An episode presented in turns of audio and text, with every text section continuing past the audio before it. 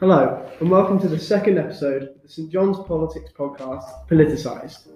I'm Ewan Collingbourne. And I'm Bruce Potter. And we are two A-level politics students from St John's School, Leatherhead. Today we'll be discussing our top picks for the top three Prime Ministers of all time. So Bruce, what's your third and second place? So my third place for Prime Ministers would be Clement Attlee. He did a lot of great things during his time in office. So he established the NHS and introduced a welfare state. Free medical care was available to everyone for the first time ever. So this is a major move forward in the UK. The NHS greatly improved the health of the nation with a fall in diseases like tuberculosis and a decline in infant deaths. It's an interesting pick to have him all the way down in third, Bruce. I'd disagree with you on that one. Well, I'd say he's a bit higher. You're going to have to wait for who's number two and number one. So for my number three, I've gone with Tony Blair. I'd say his reinventing of the Labour Party to make it an actually electable body, which was swiftly undone by Jeremy Corbyn in 2019. But his reinventing of the Labour Party, and New Labour especially, was a masterstroke of policy. The introduction of a minimum wage especially, increasing public spending on healthcare and education, and the devolution of power in Scotland and Wales just really helped to make the UK a sort of, I'd say, a freer nation. And especially with the devolution of power in Scotland and Wales, you get the Scottish Assembly and the Welsh Assembly. They are able to pick their own leaders, can elect their own representatives. I mean, you'd say that's makes those countries far more democratic and gives them a bigger say in British policy making, as well as the control of their own lives. So I'd say there's a lot of good things that Blair especially did. Foreign policy, again, very successful foreign policy. Well, you say that, but he invaded Iraq. Towards the end of his time in office, which was a massive... The Iraq War may have been a slight blunder. However, it did keep the Americans sweet, and that was integral to the UK's economy at that point, especially with sort of policy making being really, really crucial. I mean, what you've got to understand here is that the Soviet Union just collapsed back sort of 10 years ago, 10-15 years before this happened. And so you've got the Russian state and the Russian Federation on the rise, and good deals with the Americans at this point was absolutely crucial to British foreign policy. Without that kind of stability that was provided through America, you're in a real trouble with stuff like the possibility of invasions by Soviets and the Russians into Iraq. You can have another puppet war where you've got the Russian bloc propping up poor leadership in Middle Eastern countries. So I think the Iraq War, while it wasn't a good thing, still shows Blair's amazing foreign policy in the way that he was able to control foreign policy in order to control international relations. Well, it's an interesting perspective, but the Iraq War isn't his only blunder. He's done lots of bad things in his reign, I think. Just to name a few, he created a false economy, he persuaded the young to do pointless degrees, he convinced the gullible that we should do more European, he opened the floodgates to immigration, he gave the SNP more power by giving Scotland devolution, he created zero-hour contracts. So I'd say with a lot of things, especially on the immigration standpoint and on the useless degrees, as you put it, standpoint, I think giving people power over their own destinies is how I classify that. So giving people the power to have a higher education standard. So the degrees, even if they are useless, it still highlights a level of higher education, which I believe that everyone in this country should have. Because who doesn't want to have a higher educated population to make a more effective workforce? Yes, but if you know that this degree is going to lead them nowhere, and if they studied something else, they would get further in life and pursue a better life path with more better living standards. But would you not say that the freedom to do whatever you please will not be an integral part of the foundation of this country? I mean, especially with regards to education. And also, I'd like to just pick up on your immigration point. More workers coming into the economy is normally not a bad thing. I mean, especially given that a lot of workers coming from economic migrants, specifically coming from Poland and sort of Eastern European countries, will work jobs that traditional British people will not want to do. So for the last few years with Brexit, there's been a lot of talk around, people don't want to go into fields and pick strawberries, right? And that is a job that was being done by economic migrants from the EU and from sort of old Eastern Bloc countries in the east of Europe. So I don't see a problem necessarily with allowing those people in if they're going to play a large economic role, such as the people who are propping up our agriculture industry and taking those sort of lower paid jobs because they're much better than jobs they would get in their own countries. However, they are contributing positively to the economy. Well, I think if there's already unemployment in the UK, then shouldn't we prioritise getting these people into jobs and making their lives better instead of taking more people in, so these people are left stranded away from a job that's taken up by someone else who's just come into the UK through their loose immigration policy? Yeah, I think employment is always a big part of picking a good prime minister. Loose immigration is normally not a bad thing because it takes away from jobs that British people don't want to do. I think if you offered someone who was sort of in between jobs, especially as you were talking about earlier, the higher education and degrees, people aren't going to take a job that they don't want if they've got that level of higher education. So you're not going to take a job, picking strawberries in a field if you've got a history degree and you're looking to become a history teacher. Right? You're not going to take a job that you don't want. And that's, again, another social security that has been afforded to us in this country, which is you don't need to take whatever job you get.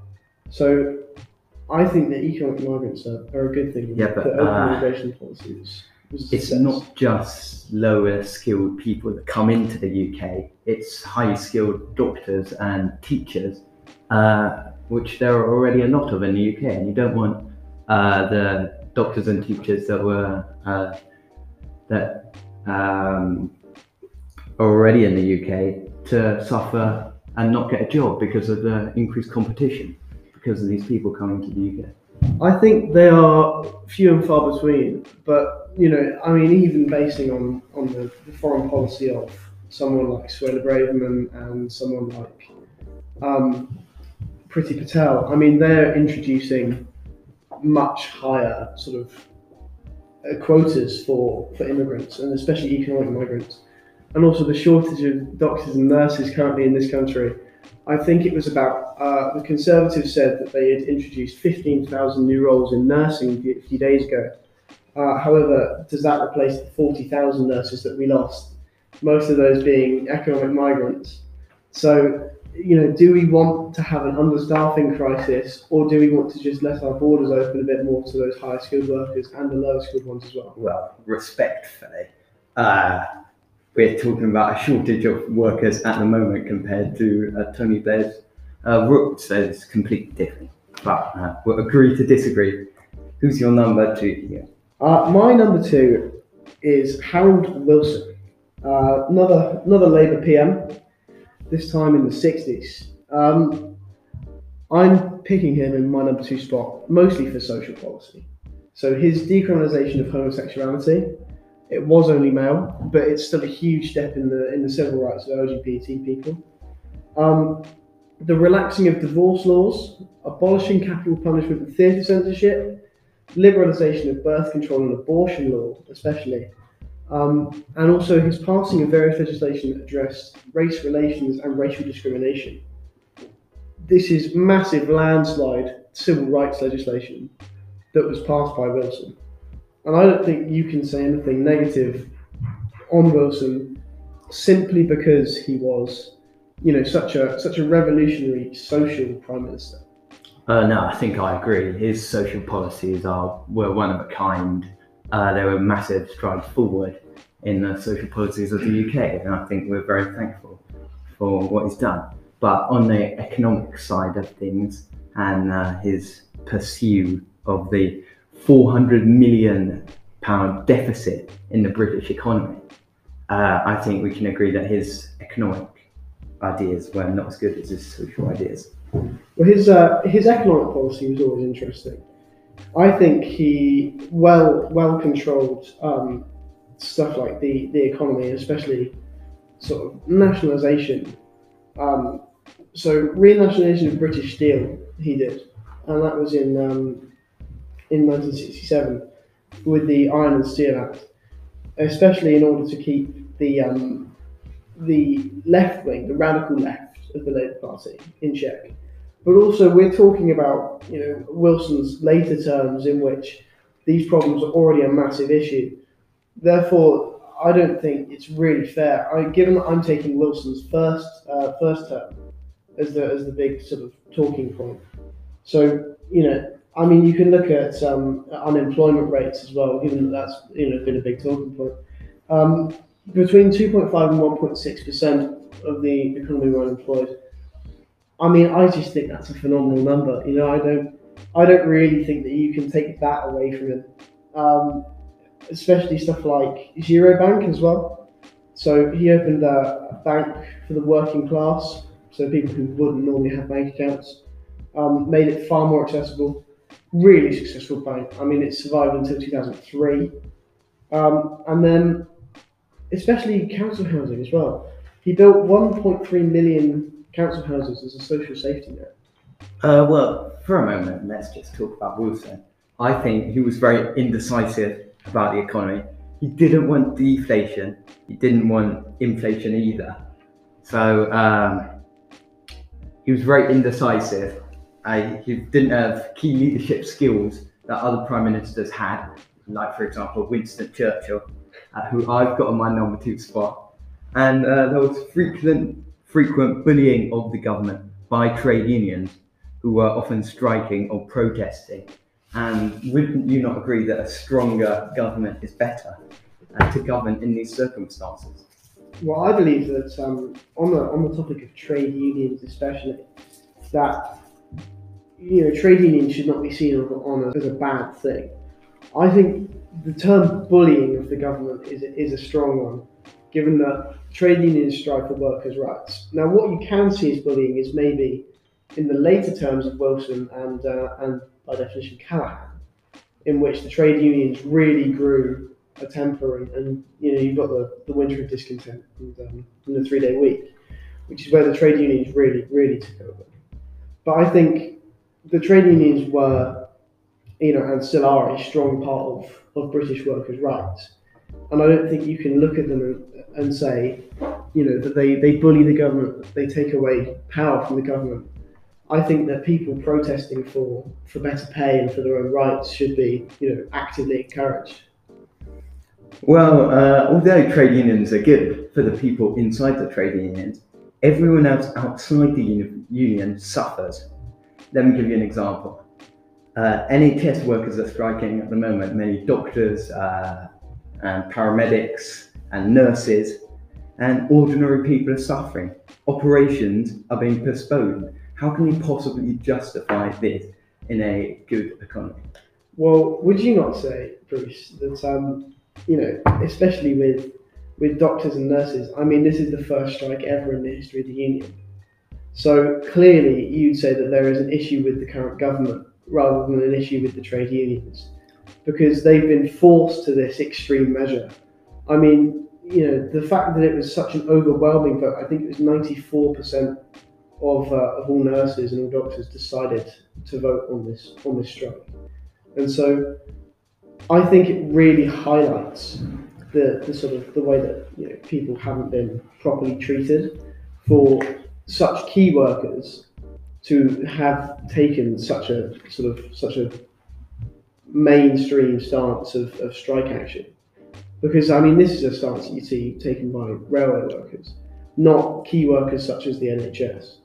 And, you know, I mean, personally, I think they deserve their demands. I think higher pay should be deserved, and I don't think that an NHS nurse should go on to the food bank. Yeah, obviously, we need better conditions for our nurses and doctors, and I think we can both agree on that. Yeah. Well, you're number two, Bruce. Winston Churchill. My number two, Winston Churchill. I'd say that Winston Churchill was a brilliant wartime prime minister, in as much as he was a very strong figurehead, and that's what the nation needs in wartime. You need someone who will, you know, hold your nation's morals high, hold your nation's fabric of being, and especially keep that morale high. However, as soon as you come into that post-Attlee term in which he served, I think that can be seen as a complete failure. I don't think he built off of what Attlee did, and I don't think he was a very successful prime minister post, his World War II tenureship. So what are your arguments for him? Okay, well, Churchill's obviously best remembered for leading the Britain through the war successfully. He was famous for his inspiring speeches and for his refusal to give in, even when things were going badly. Many consider him to be the greatest prime minister ever, because many people believe that no other prime minister could have done this. He made such inspiring speeches, including his never surrender speech. And the question is whether the soldiers would have been able to keep fighting without these inspiring speeches from Churchill. So he definitely had a massive part to play in winning the war, which was incredibly influential in making his reign a positive one. Well, his time in power, especially in war, he was the best possible prime minister. I think we can both agree. After the war, he wasn't so good, but during the war, he was the best prime minister. Would you not say, however, that given that he has, obviously two terms disconnected by one in the middle, would you not say that Churchill, you really need to judge him on his basis of sort of his wartime prime ministerial position? Yes, was important. However, was he really that good post-war? Did he just sort of sit on Attlee's policy and not change it? I mean, he was still a colonialist, and so he didn't like Attlee's decolonisation of the British Empire. And he was a real sort of imperialist, so he thought that the British Empire should remain. But can you really justify having someone like that in a modern era, as we call it, after World War II, going forward with social reform?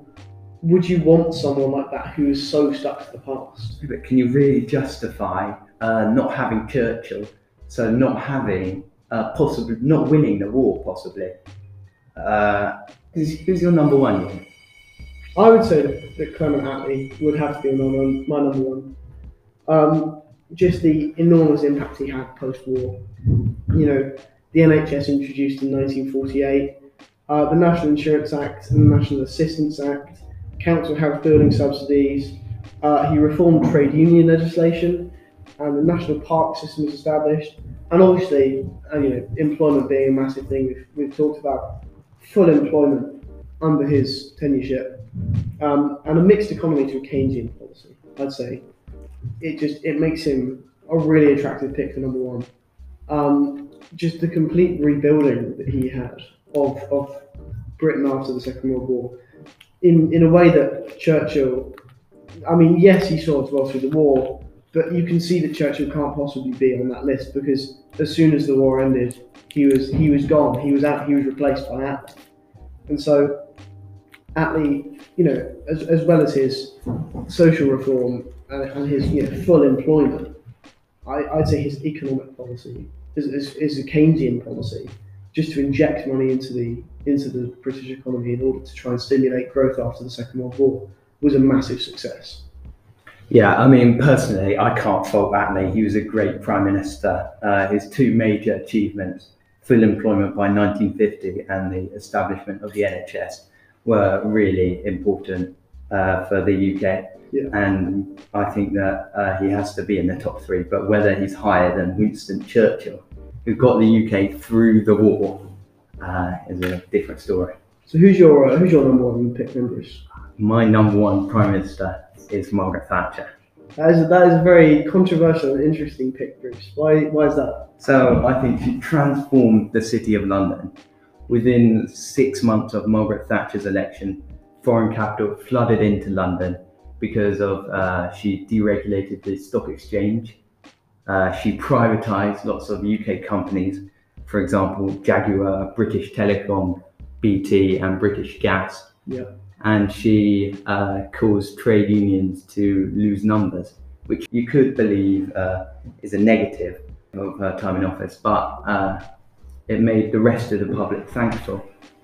Would you not say though, through her immense pushing of destructive structural and employment policy, that she was a destructive influence to have on the British economy? I mean, you've got to look at the unemployment spikes. I think it was something like 14% unemployment at one point, when she just completely demolishes British industry. The coal mines, yes, you can argue that they're becoming outdated, right? But you've still got to look at the issues of just how many people were employed there. And also, she didn't push a social reform in order to get those people re-educated for re-employment. She just sort of closed down the coal mines, closed down the trade unions, and didn't allow those people really a second chance that was held by the government. So I think when you look at Thatcher, you can say that her privatisation was good, and you can say that her management of the economy was good. The structural unemployment that was caused, and the sort of irreparable damage that was done to that generation of workers, especially with no offering of a second chance, I think that comes over, maybe the slight economic good that privatisation maybe achieved. Yes, but in the short run, you could argue that. But in the long run, under prime ministers such as John Major and Tony Blair, unemployment severely decreased, and many contribute this to Margaret Thatcher's privatisation. This certainly created lots of jobs that were unstable in public hands, and in the long run we can argue that this increased investment into the economy was a great step forward in the UK economy. I don't really believe it's fair though to judge the impact of a Prime Minister post-term, especially with so long after. I mean, you're judging, Thatcher's term ended in 1990, 1991. And you're judging her off of, Blair, whose term started in 2003. Well, you can see towards the end of her reign or her time in office, unemployment was decreasing, and that may have been due to privatisation policies. So the long run effects of this policy may have only been starting to come to light. So after her time in office, these effects were really brought to light. Yeah, I mean, I think it's an interesting argument to say that, especially her economic policy, like the policy of privatisation, really brought everything to life. However, I personally believe that it did more harm than good, and so I don't think that it's really a sort of fair justification. So that's it for us this episode. We've been Bruce Potter and Ewan Collingbourne, and you've been listening to the St John's Politics Podcast, Politicised.